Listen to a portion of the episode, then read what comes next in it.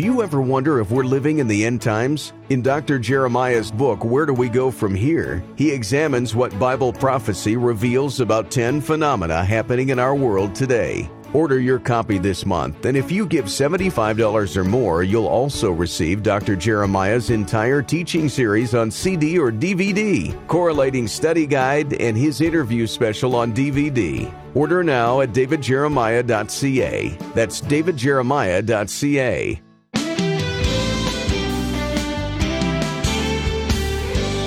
following your own desire in defiance of God's will can only have one possible outcome disappointment. Today, on Turning Point, Dr. David Jeremiah shares how the people of Israel demonstrated that truth and how God provided deliverance through an unlikely choice as their leader. From The Tender Warrior, here's David to introduce today's message Man appoints, but God anoints. And we're going to talk about leadership here in just a few moments on Turning Point as we look at the beginning of David's leadership uh, over the nation of Israel. But before we get to that study, I want to tell you a little bit about our resource for the month of June. It's a book called The Focused Life, a leather covered, uh, gilded edge paged devotional that does a very wonderful thing for you. It helps you to read through the Psalms and a chapter in the book of Proverbs during each month.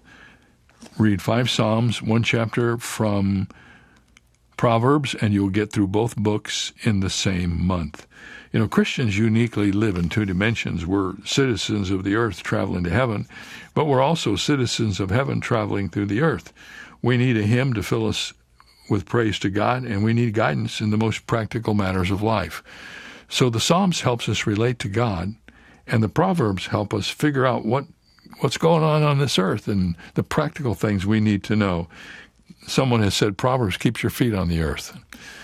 Um, now, when you get this little volume that's our resource for the month, you have these books side by side. You have five Psalms printed, and then next to that, the first proverb, chapter of Proverbs, then five more Psalms, then Proverbs chapter 2 and on through the month. So you just leave your little marker in the book and each day pick up your reading and it will be such a blessing to you. I know many people that have done this. Some of them have read uh, this little volume every month for years. And, and they tell me that every time I read it, I read something new or remember something important. We want you to have this volume and it's yours for the asking when you send a gift to Turning Point during the month of June. Here is uh, part one now of Man appoints, but God anoints from 1 Samuel chapter 16. David was born at a time when leadership was greatly demanded. The judges had one by one come to power, presiding over the wickedness of the people. And finally, at the end of the period of the judges, when the people were wearied with the prospect of Samuel's sons reigning over them, they came to Samuel and begged Samuel for a king. In response to their request, the people were granted not because the Lord wanted it that way, but because they had so requested. The people were granted a king, and Saul was made the ruler over Israel. Saul's leadership was failing, and it was time for someone else to come to the throne. All through this period of time, God had been at work, searching, finding, choosing, commanding, and ultimately providing David as the king for Israel. We learned that among the qualities that David possessed, which were used of the Lord, was not only the context of his life, which was most meaningful, but the charisma that he possessed and his creativity. We learned that he was a man God used because he was faithful in confessing his sin when he committed it. But most of all, we discovered that God used David because he chose to use him. That in the sovereignty of his own heart, God reached out and put his hand upon David and said, This is my man. Now, as we study the 16th chapter today, we discover that God has a definite way by which He makes His choices. And this chapter is very helpful to us because it is a contrast between the way man functions and the way God functions. We have here a play in this chapter between what had happened in the past in the selection of Saul and what is about to happen in the selection of David. On the one hand, we have Saul, who was the choice of the people. And on the other hand, we have David, who was the choice of God. Now, this chapter has been called the anointing of David by Samuel. And we have titled our message, Man Appoints, but God Anoints.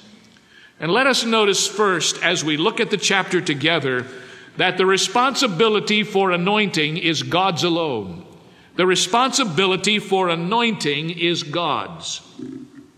Turn back in your Bibles to the eighth chapter of 1 Samuel again, and let me remind you once more about the circumstances that brought Saul, David's predecessor, to the throne. Notice in the eighth chapter and the fifth verse, they said unto him, Behold, thou art old, and thy sons walk not in the ways. Now make us a king to judge us like all the nations. These were the words of the elders of Israel who came to Samuel and said, We want a king. Please go get us a king and let him come and rule over us so we can be like everybody else. And the Bible says that when Samuel heard it, he wept and he mourned because he felt as if the people were stepping out of the place that was rightfully theirs. And God concurred with that. For he says later on in the eighth chapter that they had not rejected Samuel by their request, but they had rejected the Lord.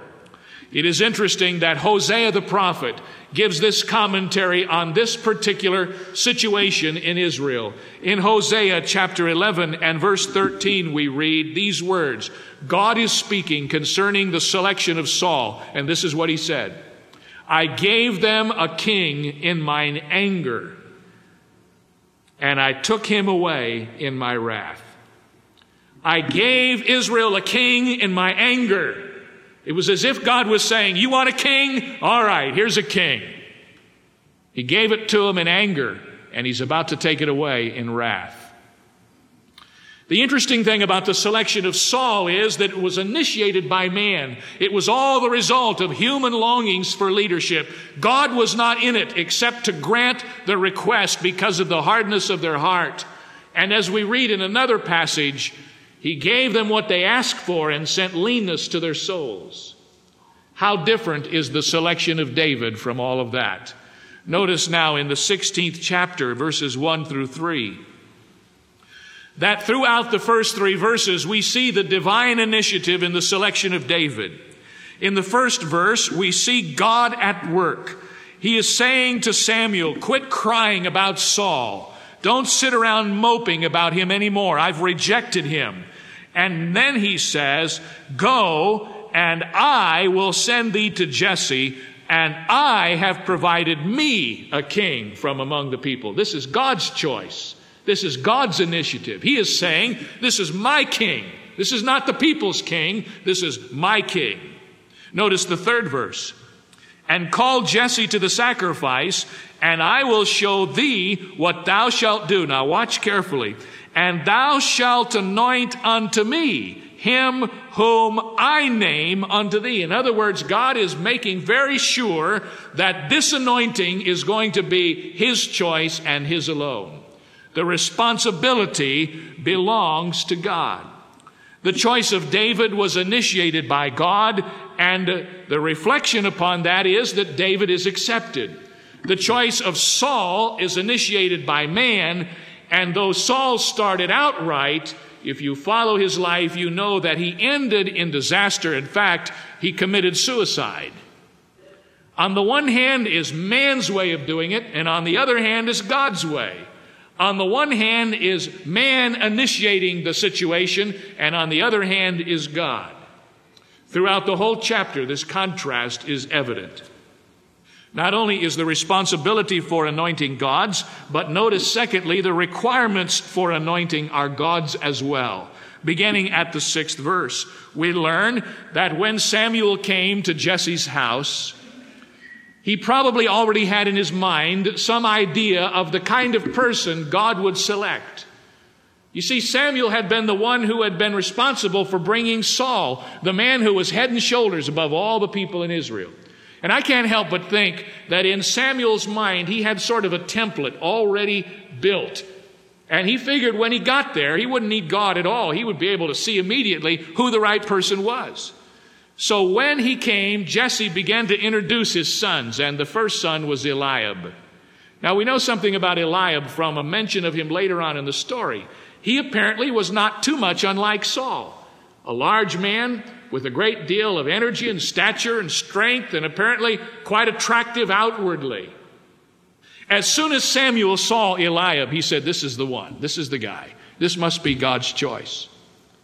Well, if you know the story, not only was Eliab not God's choice, but Abinadab, the second one, wasn't God's choice, and Shammah, the third one, wasn't God's choice. And Jesse paraded all of the sons of his house before Samuel, and not one of them was the right one. You see, God was looking for something that was not seen by the human requirements. God was looking beyond the outward appearance. God was looking for something unique. And that is certainly what we're learning in the seventh verse, which is the key verse in this chapter. The Lord said unto Samuel, Look not on his countenance or on the height of his stature, because I have refused him. The Lord seeth not as man seeth. Now watch carefully. Man looks on the outward appearance, but the Lord looks on the heart. Never have we needed to hear that more than we need that in this narcissistic generation. Everybody is out there evaluating on the outward appearance.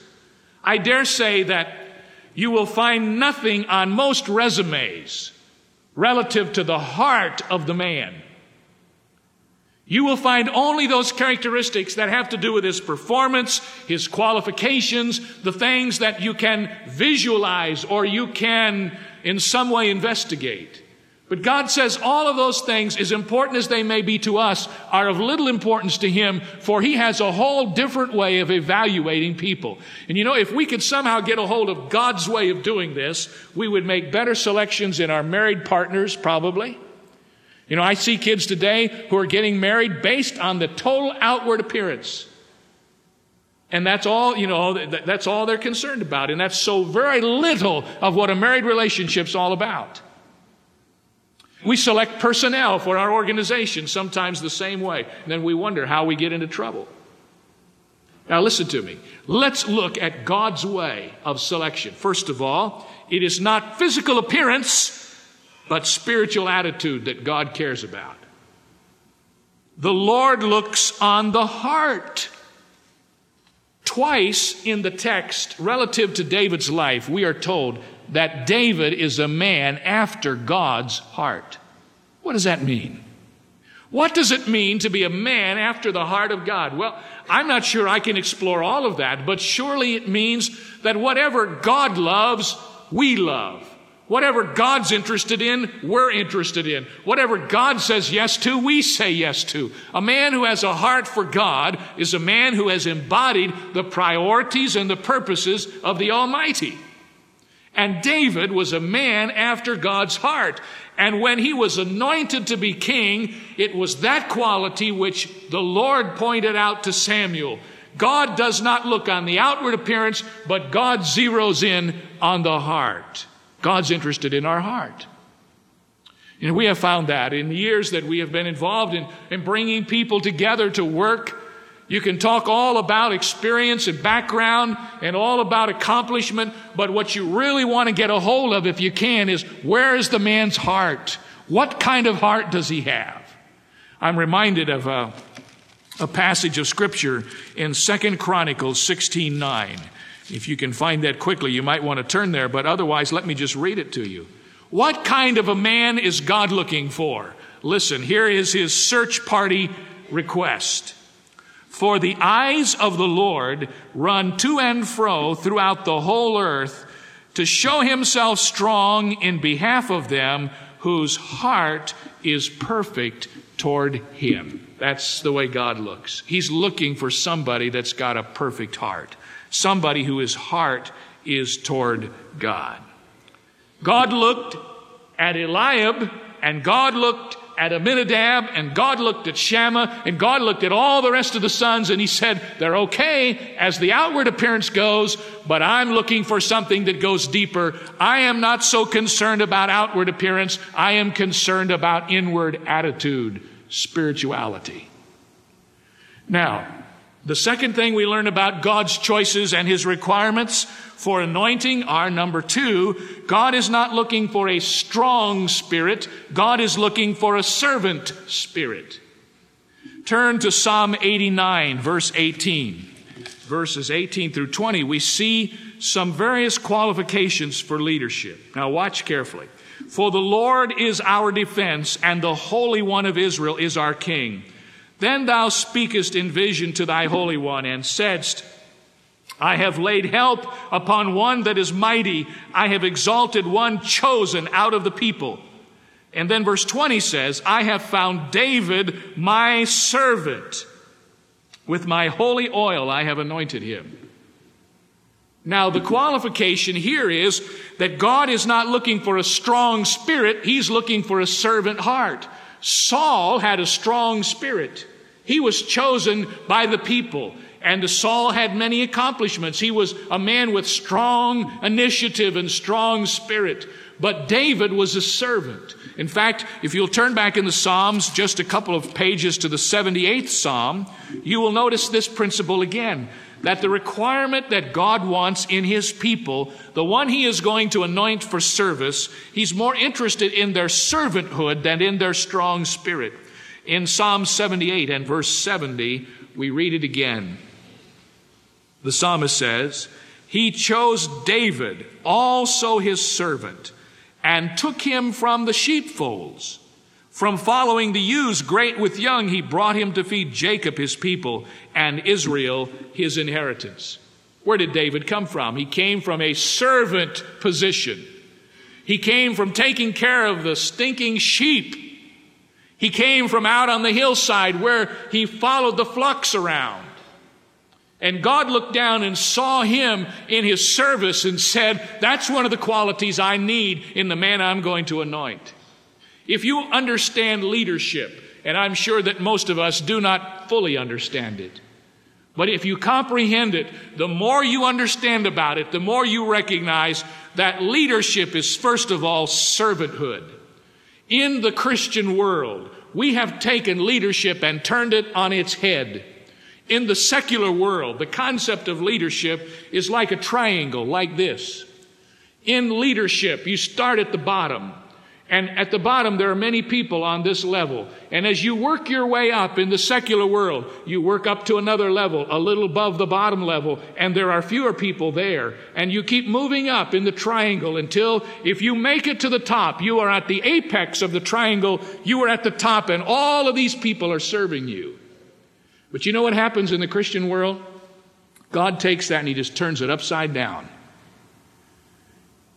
And the Bible says, He that would be great among you, let him be the what? The least. In the secular world, the question we ask is, how many people are serving me? In the spiritual or in the Christian world, we ask, how many people am I serving? In the Christian world, you're down at the bottom in so many respects. And all the people who work with you, you are serving them. You are meeting their needs. You are trying to, to be a servant to them. And that's the quality God was looking for. He needed a servant leader in Israel who could take the needs of the people and put them first and meet their needs in a servant spirit. You see, that's not something that you can see on the outside. That doesn't appear on the resume. You won't find that in the first interview. And that's one of the reasons why when we're getting personnel or when we're working to try to build an organization, sometimes it's very difficult to look at a man's heart, to look at his servant attitude and find out whether that's the person God is really going to use in our midst. But God is not interested in the outward appearance. He's interested in the spiritual attitude. And God is not interested in our strong spirit. He's interested in our servant spirit. And the third requirement that I think of as relates to David and his anointing is that God is not necessarily looking for a public person. Often he's looking for a private person. Many of the leaders that God has used in this world to affect change for the kingdom have been people who have been plucked out of a very secluded environment. And where did God get David? Out serving in the public marketplace? No, he found David back on the backside of the hills of Bethlehem, where his only companions were the sheep. He was out there by himself, where nobody could watch and nobody could see and nobody could know. But what was going on in the heart of David out there was God's preparation to bring him ultimately to a place of leadership. Just like he cured Moses on the desert for his leadership. Just like he cured Joseph down in Egypt for his leadership. God has always had a, a, special place in his selection for people who come out of a rather private life. What was going on with David while he was tending the sheep? Wasted time? No. God was teaching David lessons out there in the wilderness that would ultimately put him in good stead for the challenges he would face later. By the way, how was David ultimately plummeted to the throne of Israel? It started in his victory over Goliath. Do you know where the victory over Goliath started? It started in the private time of David in the wilderness. We'll get to that shortly, but let me just jump ahead with you for a moment and ask you to turn to 1 Samuel chapter 17. And I want you to note David's little testimony about some of the lessons that he was learning out there secluded where nobody was watching but God.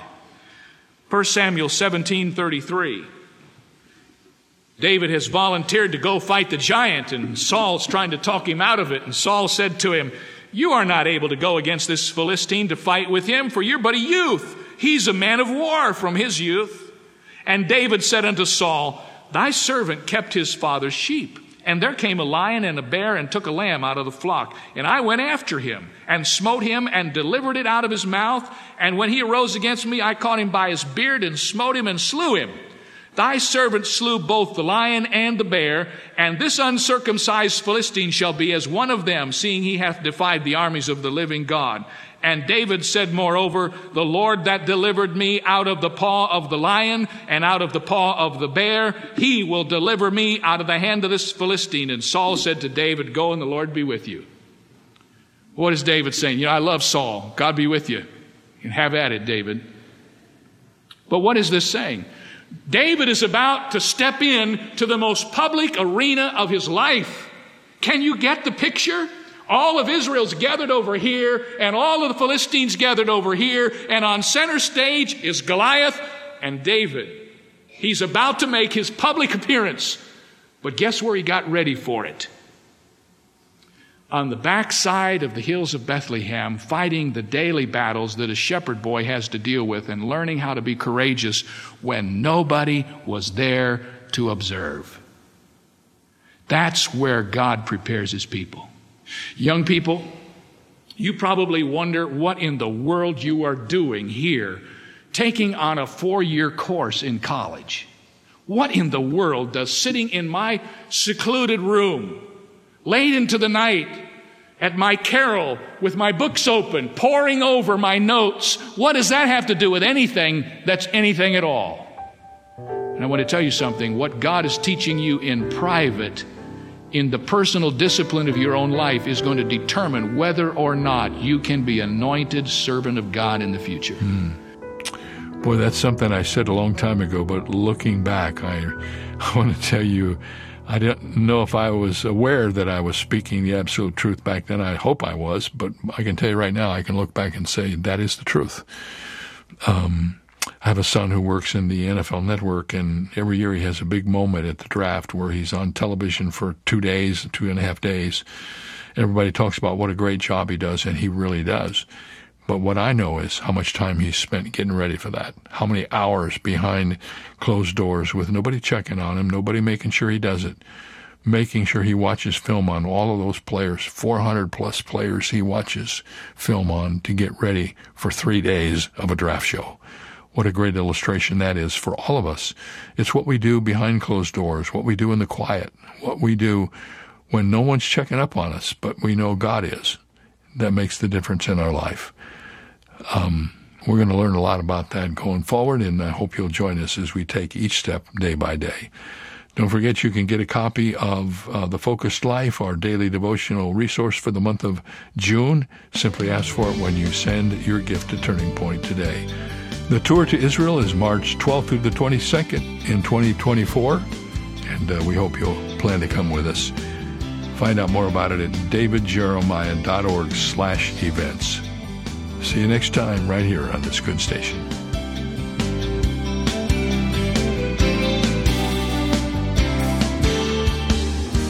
For more information on Dr. Jeremiah's series, The Tender Warrior, please visit our website. There you'll also find two free ways to help you stay connected our monthly magazine, Turning Points, and our daily email devotional. Sign up today at davidjeremiah.ca slash radio. That's davidjeremiah.ca slash radio. Or call us at 800 946 4300. Ask for your copy of The Focus Life a month of daily readings from Psalms and Proverbs in a beautiful leather bound book. It's yours for a gift of any amount. You can also purchase the Jeremiah Study Bible in the English Standard, New International, and New King James versions, with notes and articles from Dr. Jeremiah's decades of study. Get all the details when you visit our website at davidjeremiah.ca/radio. This is David Michael Jeremiah. Join us tomorrow as we continue the series The Tender Warrior on Turning Point with Dr. David Jeremiah.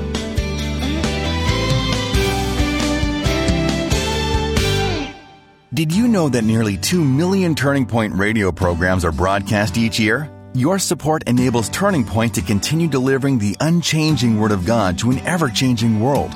And thanks to our giving challenge, any fiscal year end gift you give until the end of June will be doubled, up to $100,000. You can help Turning Point finish strong by donating today. Call 800 946 4300 or go to davidjeremiah.ca. For more than 40 years, Dr. David Jeremiah has faithfully preached God's Word and as the world changes, how the message is delivered expands. Turning Point Plus was created as the next step in our digital broadcast ministry, and it's available instantly when you sign up to support Turning Point with an automatic monthly gift of any amount. Learn more and access more than 12,000 audio and video messages at turningpointplus.org.